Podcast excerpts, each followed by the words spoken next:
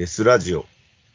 2020年7月23日エピソード27デスラジオ。聞いたらいつか死ぬラジオ。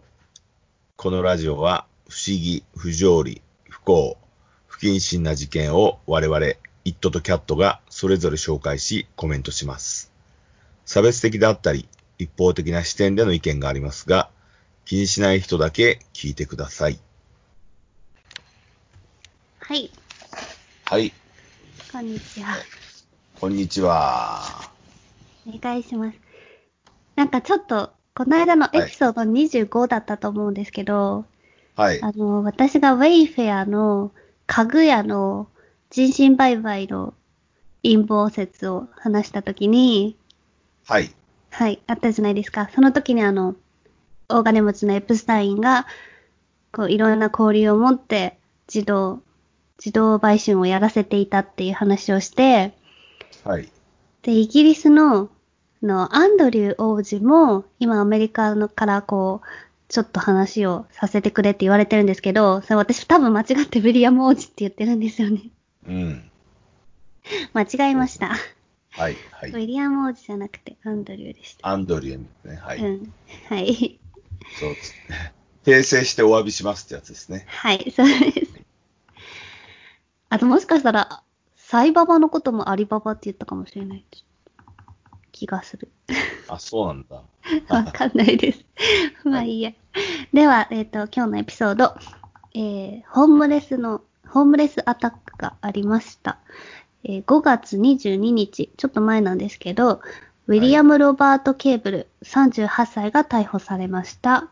理由は、8人のホームレスに、えーカリフォルニアで、唐辛子の入った食べ物をビールなどと一緒に進め、空腹のホームレスが激辛フードを一気に食べ、もがき、苦しむ様子を撮影したとして逮捕されました。え彼らは、まあその、激辛フードを食べると息が苦しくなって吐いたりするんですけど、まあその様子を撮影したということで、えーはいホームレスらの弁護をした弁護士は、彼らが歪んだエンターテインメントの標的にされたのを嘆きました。という事件がまず一つ。はい。はい。ちなみにあの、アメリカだとホームレスはババムですよね。あ、そうですね。バム、BAM。B、BM ですよね。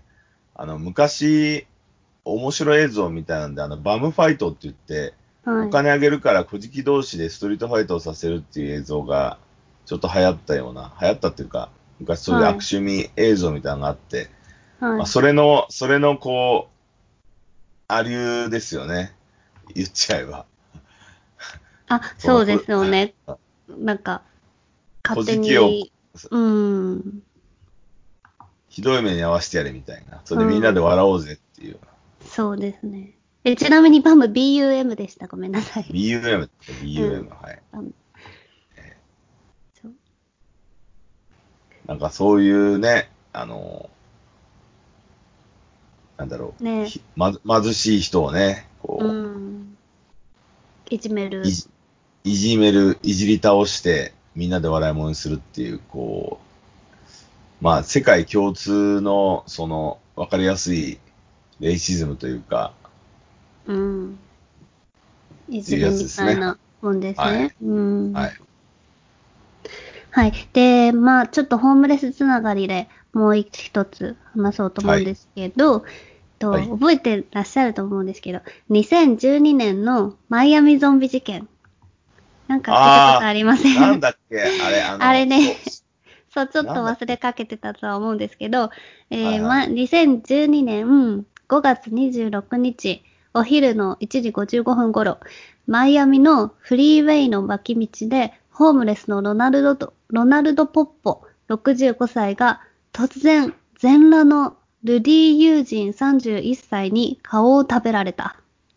うん駆けつけた警官が数発発砲したが顔を食べることをやめなかったので、警察は加害者をその場で射殺した。警察が来るまで18分にわたり、ユージーンさんがポッポさんの顔を生きたまま食らいつく様子が路上の監視カメラに映っていて、その後ネットで拡散した。加害者は違法ドラッグのバスソルトを摂取していたと報道されるが、実際はそうではなく、マリファナの成分しか検出されなかった。アルコールさえも、えー加害者は摂取してなかった。で、ポッポさんは両目と鼻を食われてしまったんですが、まあ何度かの手術によって、今こう、眼球がない目がえぐれた形で、だけどまあ綺麗な皮膚で覆われているっていう顔がネットでも見られます。ああ、まあまあ、今の現代医学で人間の顔を取り戻したわけですね。そうですね。まあまあ目ない、目も鼻もないですけど、あ、ないんだあ。の、うん、食べられちゃった。なんかこう、シリコンみたいなんで、形成してあげればいいのにね。ね、はいありますよね。義眼とかも入れてね。そうそうそう人間らしい顔にすれば。うん。その技術も面白いですし、なんかポッポさんっていう名前も好きで、顔もなんか面白い、いい、いい顔なんですよまあ不幸だよね。突然顔面食われる。最悪ですよね。うん。それでまあ、突然人の顔を食うってことで、しかも全裸で、まあ狂ってるし、ゾンビみたいだっていう。原因不明なんですよね。バスソルトだと思ったらそうじゃなかったっていう。そうなんです。なんかその時バスソルトって呼ばれてる違法ドラッグが流行ってて、まあそれを警察は、あの、撲別キャンペーンというか、取り締まってたので、これをやったらこうなるぜ、みたいに言いたかったんですけど、結局本当にマリファナしか出てこない。えー、なんか、ロシアから来てるドラッグじゃなかったっけバスソルトって。あ、わかんなんかないです。、なんか、ロシア産の、ど、なんていうの、こう、混合ドラッグみたいな、うんうん。ネクスネクストレベルドラッグがやばいっていうのはな、なんかどっかの記事で見たような気がするけど、えー、もう人体がボロボロになっちゃうっていう、うん。おかしくなっちゃうっていう。まあ、バスソルトって入浴剤っていう意味ですよね。直訳すると。なんかやっぱり怪しい人から買うから、結局普通に小麦粉だったりとかそういうこともあるんですよね。ああ。じゃあ、そのゾンビ野郎は、単におかしな人だったっていう。ですよね。うん。なんか顔面にかじりついて、ね目、目ん玉とかど、どうやって食ったんだろうね。目って引っ込んでるからさ、あの唇をつけて吸い取ったのかね。うん、吸い出したのかね。うん。そうだと思う。そんなことできんのか。いきなり目ん玉吸い出されるとか、いや、怖不意をいですね。つかれるもふすごい不意ですよね。あーなんかそんなことで簡単に目ん玉飛び出て吸い取られちゃうんだったら、なんでも人体弱いな18分にわたり噛まれ続けたんで。すごいですね。ちょっと不気味はない事件というか。はい。古事記、アメリカで古事記として生きるのはすごい厳しい、ハードな生活を強いられるわけですね。そうですね。危険はあるでしょうね。ええこう、美味しいご飯持ってきてくれたと思ったら激辛だったりとか。ははは確そうかにいうわけですよね。うん嫌がらせを、嫌がらせをめっちゃされるっていうね。なんか目の眼球の話なんですけど、はい。なんか、あの、友達、知り合いで、あの、サーキットで車、こう、走らせたりする人がいるんですけど、はいなんかその人が一回サーキットでクラッシュして、まあ全然体無事だったんで病院とか行かなかったんですけど、はい。まあ体痛いぐらいで。でもなんか視野がぼやけてくるんですって。なんはか目、焦点が合わないというか、あれなんか目だけおかしいと思って、眼科に行って、言ったら、あの、血、結膜かな？かなんかが破れてて、まあそれ直せるんですけど、なんか最近何かありましたかって聞かれて、まあ、何かあったって言ったらそのサーキットでクラッシュしたことぐらいだったんで、それを話したら、お医者さんが、あ、これ一回出てますねって言ったらしいんですよ。なんか、こうクラッシュした衝撃の時に、体はシートベルトで固定されてるけど、目だけ一回ポンって出るんですって。でもえ、ーあまりに一瞬だから、あの、本人気づかないし、目もヒュッて引っ込むんですけど、その時に結膜かなんかがこう、裂けちゃう。パリって。それはでも自然治癒で治ってたってこ治らないのいや、それで、やっぱ目だけちょっと違和感があったから、眼科で治した。どうやって治すんだろうね。何をどうすれば何か治るのか。うん。あ、のー我々の共通の知り合いで一人さ、脳一血かなんかで倒れたやつがいて、そいつがさ、やっぱ半年間、その脳脳の血が固定するまで寝かされ続けて、それで解凍手術をして治ったっていうエピソードがあった時に、その不随なエピソードとして、うん血が脳から出ちゃってるから、眼球の、眼球を構成してる液体があるじゃない？はい。目の玉の中に入ってる。はいそこに血が入っちゃって、うんだから真っ赤になんか見えるようになっちゃって、で、え、血って固まっ色が見えるの？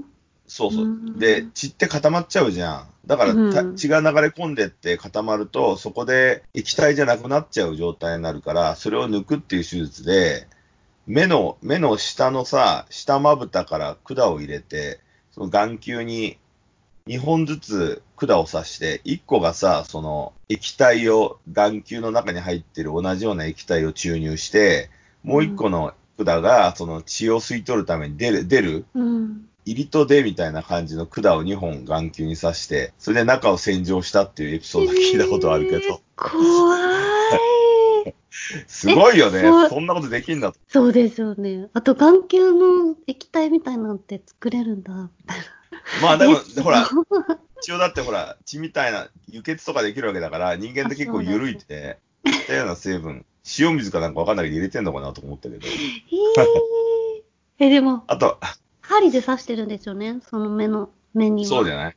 そうじゃない多分。あでも、あの、下に入れてるからね、痛みとかもどうなのかわかんないけどさ、その間何が見えてたのかすげえ気になるなと思って、視界には。そうですよね。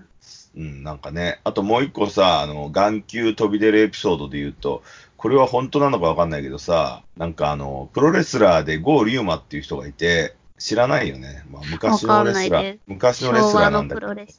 昭和のプロレスラー。それでその人が、青柳誠二っていう空手家の人と、異種格闘技戦の試合をしたのね。はい。あれ、FMW だったかななんか、その、インディペンデントで、その時に、回し蹴りが、おでこに当たったんだって、うん。空手、空手家の回し蹴りをおでこで受けちゃったんだって、うんバコーンって。うん。そしたら、両目が飛び出たって本人は言うのね。眼球が飛び出たんで、飛び出たんで、その手のひらで目を押さえ込んで、グイって押し込んだエピソードで、その F1 のレスラーと一緒だよね、でも言ってしまうと。まあね、一瞬ポンって出て、まあそれがもし戻んなかったら、グッて入れるしかないのか。そうそうそう。だからそれをグイって入れて、戻したんだ。でも、そのレスラーは結構嘘をつく人なんですよ。うん。まあ、こんなこと言え、ったら本人の名誉だって映像とかないんですか？ないよ。一応試合はあるけど、うん。けその、本当に、俺らがイメージしてるさ、目玉がさ、こう、なんつうの、繊維質みたいな糸を引いて、ボロンと落っこちて、うん。あの、ひ日野秀氏の書く漫画みたいにさ、ボロンと落っこちて、グイってもう一回押し込むシーンはないよ、さすがに。多分本、本人の感覚で、ちょっとこうね、あの、バセドウ氏病みたいな感じで、うん。ちょっとだけ出たんじゃないの？それをグイって押し込んだみたいな。そんなイメージのことを、プロレスラーらしく大げさな表現で言ってたえーという記事を読んだことはあるけど。まあ、心に残るエピソードですよね。そうですね。でも俺は読んだ時に、いや、そんなことないっしょと思ったわけですよ。目ん玉なんて一回飛び出て、グイって押し込んで戻んのかよって謎があったし、うんうん。そんそれ、そんな出るぐらいやったら繊維がちぎれちゃってるじゃん。うん目ん玉だってさ、筋肉で上下左右押さえてるわけでしょ？あの、眼球の絵を見る限りさ。はい。はい。それで大体その上下左右の筋肉が本当は均等なんだけど、上下左右のどっかが切れると、弱い部分にその目ん玉が寄っちゃうから論パリになるわけじゃないですか。うんうん。写写真になるわけでしょ？はい、はい。だから飛び出たやつなんてさ、写真どころじゃなくて、そうですよね。綺麗に戻るはずがないっていう。そう、ベローンベローンってなんかさ、そうそうそうそう、おかしくなっちゃってんじゃないかなっていうところまで勝手に考えたりしたんですけど、まあ、でもその F1 レーサーの友人は写真になることもなく、うん。大丈夫でしょ、うーん、大丈夫そうですね。うん。なんかほん、うん。でもその、まあ衝撃でこう、ポンって出て引っ込むってあるんだなって思ってびっくりしねえ。あ、うんそれはちょっまあ、とすげえな。ボロッと出たわけじゃないですけどね。多分、バセドウ病レベルだと思うけど。ああ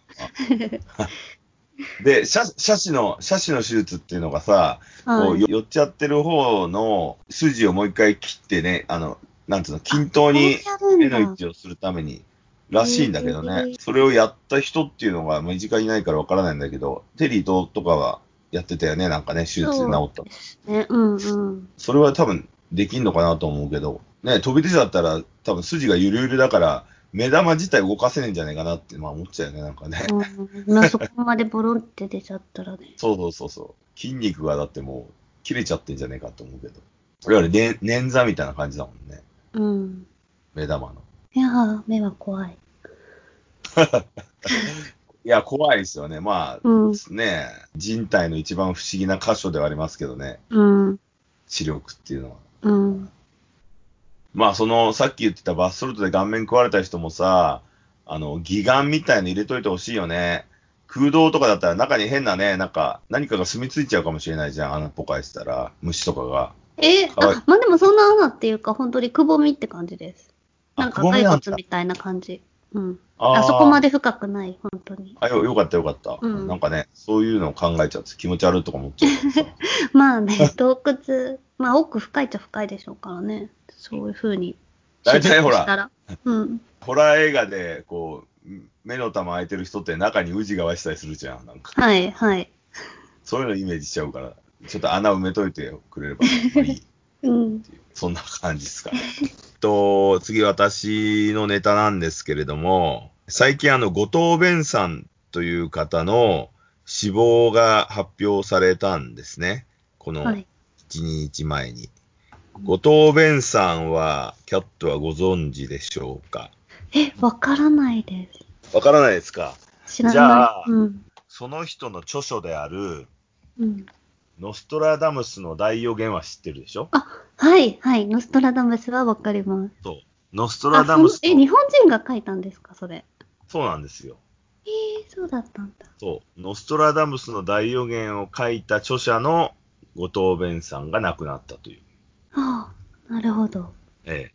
で、その、ノストラダムスの大予言っていうのでですね、大体の、その、あるす、えーもう多分4、40代、三まあ多分40代ぐらいまでの人はみんな人生をほぼ狂わされたというか、不安に駆られて生きるっていうことを強いられたんですね。はい。そのね、言ってしまえば、ノストラダムスの大予言って何かっていうと、1999年7月に、その、世界が滅ぶっていうね、そういうお話なんですけれども、うん。人類滅亡ですね。はい。それで、みんなこう、なんだろう、もうじ世界終わるんだと思ってみんなこう打ち震えたわけですよ。うん、うん。で、1999年の7月、6月とかにはもうみんな世界が終わるんだからとか言って、なんていうの、破滅的な生き方をしたり、うんお。金をパーッと使って、うん。で、7月をこう待ったわけですよ。あと、うんさらに言うならば、あの、新興宗教の団体がね、いわゆる終末宗教と呼ばれる団体が、1999年に富士山が噴火するとか言って、うん。それでこう、みんなからお金巻き上げたりしてね。で、結局、う ん結局7月に、その、何も起こんなかったんで、みんなは、いさらに動揺しちゃって、まあ当然なんだけど、うん。恐怖の大王って呼ばれてる何かは現れず、みんなポカーンとしちゃったっていうね、その、お話があったんですよね。そうですね。うんでもその人は特にあの、責任は取らないわけですよ。うん。そういうことを書いたとしても。うん。だからね、なんかその、なんだろう、嘘とは言わないけど、なんかね、啓蒙書で、こう、みんなをビビらせた人って、はい。そのことだったんだろうと思ったんだけど、うん。まあ、普通に作家としてね、あの、生きることもなく、あ、本書いてないんですか、もう。あの、ノストラダムス大予言みたいな本は書いてたけど、うん。とんでも本っていうの？うんうん。よくわからない、あの、リーデ伝承だったりさ、あと、うん。いろんな出版社から予言の関連書を出したんですよね。はい。この人ちょっとあの、第4の予言っていうのがあったって言って、普通さ、第3の予言ぐらいまでなんだけど、この人第4の予言があったって言って、うんハルマゲドン、ハルマゲドンってあるじゃないですか。はい。最終戦争。うん。アルマゲドンを超えるドラマゲドンが隠されていると主え張すー、ドラマゲドン？る。ドラマゲドンの。初めて、いやいやいや、初だから、ちょっと こう、ちょっとね、妄想、妄想的なことをね、ちょっと、はいいや、要はみんなをビビらせたいエンターテインメントでやったんだけど、まあ言いたいのはね、あの、みんなをビビらせようとか、あの、面白がってもらおうと思って多分本人は書いたつもりだと思うんですけれども、うん。本が発表されたあの70年代とかって、インターネットとかないから、そのうん調べようがないわけですよ。うん。それが真実かどうかっていうのが。だからみんな額面通り受け取らざるを得なくて、はい。恐怖におののきまくったわけですね。えー、今だったらネットを介してこんな嘘だとかって言えるんだけど、うんうん。当時は買った人だけ、本、その本を買った人だけが、俺だけが知ってるその世界の滅びっていう風に考えちゃったっていう。えー、なるほど。そう、そうなんですよ。だしからね、かもちょっとオカルトブルームっていうか、まあこれがきっかけですか、オカルトブいやルーム。、これがきっかけですよ。あ、そっか、これがきっかけなんだ。そうなんですよ。だからね、この人ね、なんかね、その、日本人のオカルトを作っちゃった人なんですよね。ああ、じゃあ日本人、日本のアントン・ラベイみたいな感じですよね。まあね、でも、単なる作作家だからさ、別にマジとかやってないような気がするけど。あ、まあね。この人はね、かなりこう、まあ、罪深いと言ったらあれですけど、思想家としては実はすごい強いわけですよね。その本でみんなを従わせたわけだから。すごいですよね。うん、すごい人なんですよ。でも結局、ある時期まではこの人をみんな信じてたんだけど、インターネットとかね。あと、冷静に考えたらさ、ノストラダムスの大予言ってあの、日本とか以外で世界で信じてるやついたのかよっていう謎があって。うん。だってさ、アメリカって基本的に聖書の信仰じゃないですか。はい。それで、かつ、あの、なんだっけ、エホバの、エホバの商人とか、物見の党の人たちって、あの、聖書の研究家でしょ、うん。聖書がどうなってん。のかっていう。あれも終末宗教的な考え方あるかもしれないけど、そこに果たしてノストラダムスが出てきたのかっていう謎があって、うん。ノストラダムスって何語なん。ですかなん。だろうね、ノストラダムスは、いやいや、ノストラダムスはいるらしいん。だけど、いたらしいん。だけど、あの、占い師として。ええそれで、あの、いろん。な占いをしたわけですよ、そのノストラダムスが。うん。で、これはね、ちょっとあの、俺の試験が入ってると思うん。だけど、あの、昔のさ、占い師、王様からさ、この、ちょっと未来占えって言われて、うん占ったことに対して生き延びられて、さらにある種の約束的な、約束された地位をもらってたわけじゃん？はい。だけど、近い日の、直近の日の占いをして外れたら、その位置から抑えたり、あの、殺されちゃったりするから、はい。だから、もう全員が死んだ後の未来を言うわけですよ。なるほどね。はい、はい。そうそう多分自分が殺されるこことはない未来。とそうそうそうそうそう。そう、あと間違ったか、当たってるか間違ってるかすらわからない未来を言えばいいじゃん。うんうん。みんなだってその時には死んでるんだから。はい。それで多分、絶対に追いつけない年代を言っちゃったんだよね、きっとね。1999年みたいな。その時は多分さ、もう、紀元前とかかもしれないけど、紀元前かなんかで、2000年後に恐怖の大が降りて世界が滅びますよって言ったら、その、王様はそれを否定できないっていうね。2000そうです年経つ、うん。2000年経たないと、それが合ってんのか間違ってんのか。俺らはさ、でも、その、それをもろに浴びてしまったわけじゃないですか。そうですね。ぴったしね、そこに。あ、でも今、ウィキペディアペチラッと見たら、ノストラダムスが未来を先取りした医術でペストを沈めたって書いてあります。だから信じられるみたいな。え、今、ノストラダムスを信じたら、コロナが静まるかもしれない。まあ、し信仰でね。はい。アマビエだっけ？アマビエ。より、ノストラダムスだみたいいや、だからそのノストラダムスもさらに占い師って、な。はい。例えば明日ですよ、えーこの夏の暑い夏日の氷が大量に降ってきて涼しくなるとか言って占いをしてしまったとしましょう。はい。それでもし外れたら明確すぎて、お前氷降るって言ったら降ってねえじゃないかとか言っていじめられるわけじゃないですか。うん、で、も、明日、ひょっとしたら、あったかいんだか冷たいんだかわからないし、大量か少量かもわからないけど、何かが若干降ってくるとかって言えば、はいひょっとしたらなんか、なんか降ってくるわけですよ。一応雨が降ってきても、その範疇に入ってるじゃんっていう。だからこう、曖昧模糊な、こう、言い回しをするっていう占い師特有の。はい。恐怖の大王が降ってくるっていう、得体の知れないことを言うわけですよ。うんうん。で恐怖の大王はひょっとしたらね、なんかあの、オーロラかもしれないし、なんかわかんないですけど、宇宙船のかけらが、人工衛星のかけらが降ってきたのは恐怖の大王だって言い換えたり、うん。その言い換えができるような、いい加減な言い回しをするっていうことがね、こそうですはっきりは言っちゃってないんですもんね。そうそうそうそう、明確に言うと突っ込まれちゃうから、ゆるく未来、未来、かなり自分が死んだ後の未来を適当にゆるくと、さらに怖がらせるような物言いで言うっていうメソッドがそこで作られたわけですね。うん。それがその、ノストラダムスの大予言っていう本できっちり使われてしまったので、ムーとかさ、当時なんだっけ、ムーっていう雑誌とか、トワイライトゾーンっていう雑誌とか、うん。あとなんだ、昔オカルトブームでいろんな雑誌出てたんだよね。あと UFO と宇宙、トワイライトゾーン。なんかあったんだよね。あと、ワンダー、ワンダーなんとかとか、いろんな出版社から出てたんだけどね。それでみんなを、そうそうそうそう、オカルトでみんなを煽ってビビらせて、うん。お金を払わせるっていうさ、うん。それを構築してしまったわけですよ、図らずも。だからで、それ彼はに対し死んじゃったんですね。そう。うん。自分、まあでもこの人は別にノストラダムスじゃないからね、後藤弁さんは別にノストラダムスじゃないから、はい。